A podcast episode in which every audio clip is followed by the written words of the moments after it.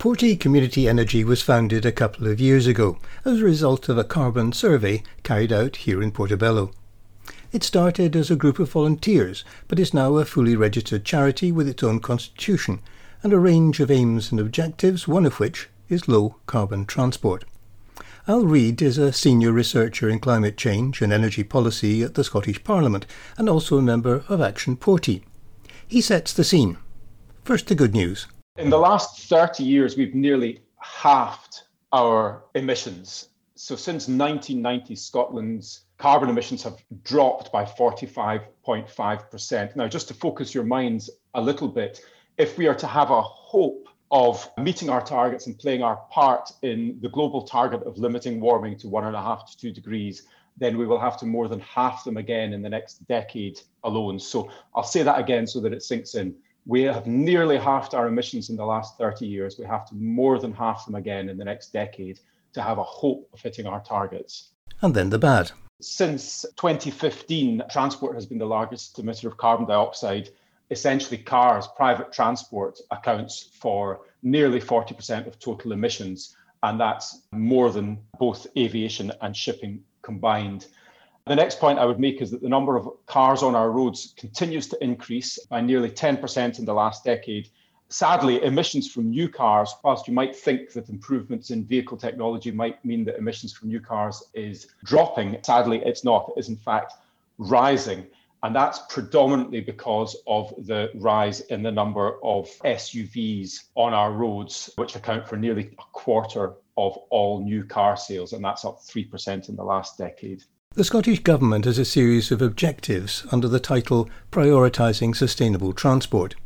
It has five layers, with the car very much on the bottom tier. Above it are taxis and shared transport, public transport and cycling, with walking and wheeling right at the top. One of the strongest supporters of the last three has been Kirsty Lewin of Spokes Porty. She set out an ambitious set of objectives to make Portobello and Edinburgh much greener retaining spaces for people to get them made permanent. The big meeting for that will be at the Transport Environment Committee meeting on June the 17th. So we're working really hard towards that and to ensure that councillors are on side. We're also about to set up uh, traffic counts at key points in and around Porty using apps. So a number of volunteers will be around the area. And that's basically to do a baseline on where we are the next big thing is that we're really keen to recruit members from the wider area, including Craigmillar, Bingham, Niddrie, Craigentinny, and Meadowbank, because we haven't got many people from there. And then we want to work on a much wider area strategy with partners, local businesses, the council, and the community council, etc. These are on clutter free smooth pavements, an end to pavement parking, dropped curbs on every street, including onto the prom, retaining really high quality bus services and decent smart bus shelters, protective inclusive cycle infrastructure on every arterial route in and out of Porty, low traffic neighbourhoods across the whole area, so that will be building on the Joppa Triangle experience, controlled parking zone with adequate loading bays for deliveries, facilities for community and commercial cargo bike deliveries with charging points, speed limits reduced to 20 miles an hour everywhere, and Portobello High Street as a destination, not a through route. And so a radical proposal could be to have a bus taxi gate in the high street that would only allow, for example, buses, taxis, and blue badge users through. And then finally, the complete redesign of the Porty High Street to Harry Lauder Road junction. Kirsty mentioned reaching out to involve other areas. These will include Duddingston.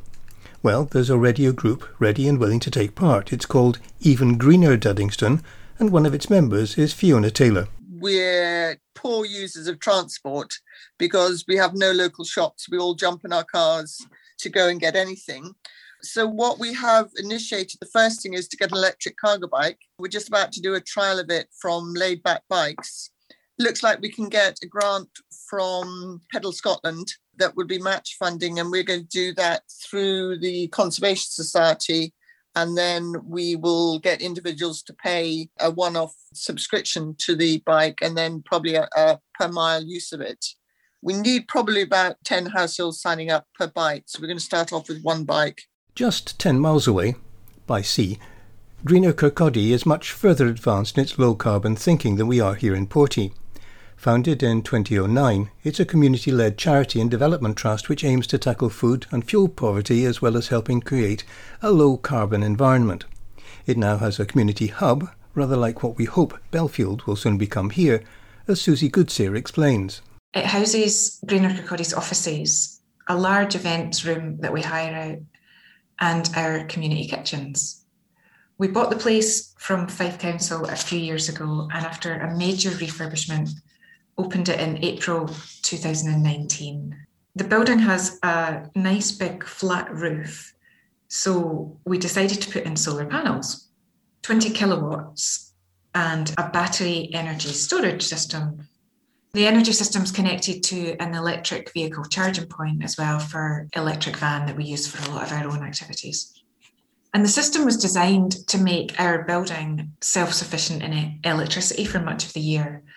It powers our activities. This is our community fridge, our low cost food pantry that we started last year as a, a, response to food insecurity in the town. This is a, a more dignified alternative to the food bank where people pay a membership fee and get a great choice of food.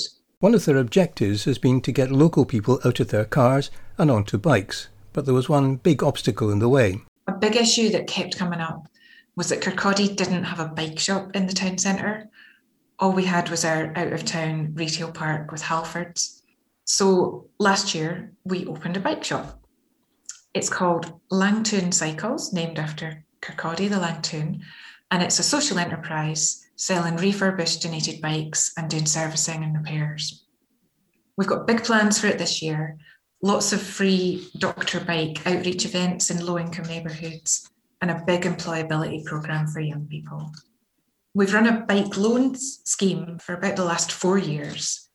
This has been a grant funded project. The idea is that people borrow the bike for free for a month.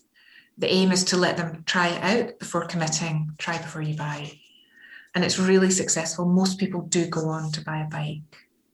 Our scheme has about 20 electric bikes, different sizes and types, including there's a few folding electric bikes, which are really, really popular with people who, a lot of people commute by train from Kirkcaldy to Edinburgh. There are car club spaces in Portobello, outside the library in Windsor Place and on the High Street. However, a rival is expected to arrive within about the next year. It's called Co-Wheels, and the vast majority of its fleet is made up of hybrid or electric vehicles. Its spokesman is Tony Archer. Over a third of people actually that join a car club, interestingly, end up giving up their own cars because they get so used to using car club car.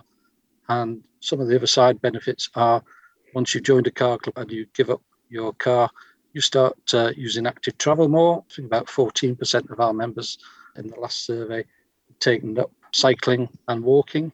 And actually, just being a member of a car club makes you walk a little bit more because instead of having a car sat on your driveway, you sometimes have to walk five, ten minutes to find your car.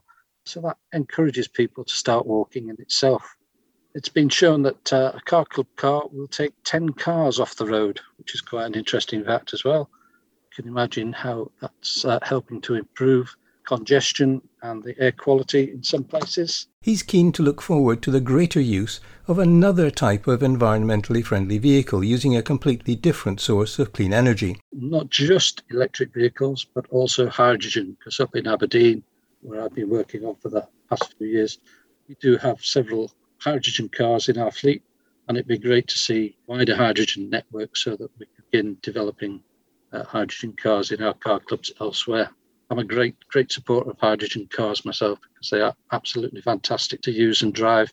The fact that you don't have to plug them in and wait for them to charge up is, is an even better bonus. But obviously, without that uh, refueling network, it's a bit difficult at the moment. And it's very much like we were back in 2012, 2013, when we first got our very first electric cars into the fleet. There was very few places to actually charge up the EVs, but uh, these days it's very easy, obviously. So, change is very much in the air. But as we know from any of the changes that have been introduced this past year, there is vigorous opposition from parts of the community. In the view of climate change researcher and member of Action Porty Al Reid, these are the people who need to be convinced before the country can tackle the climate emergency with the energy that's needed. there are too many cars, the high street is too busy. Essentially, the high street is still a residential street ultimately, and we don't pay enough attention to that.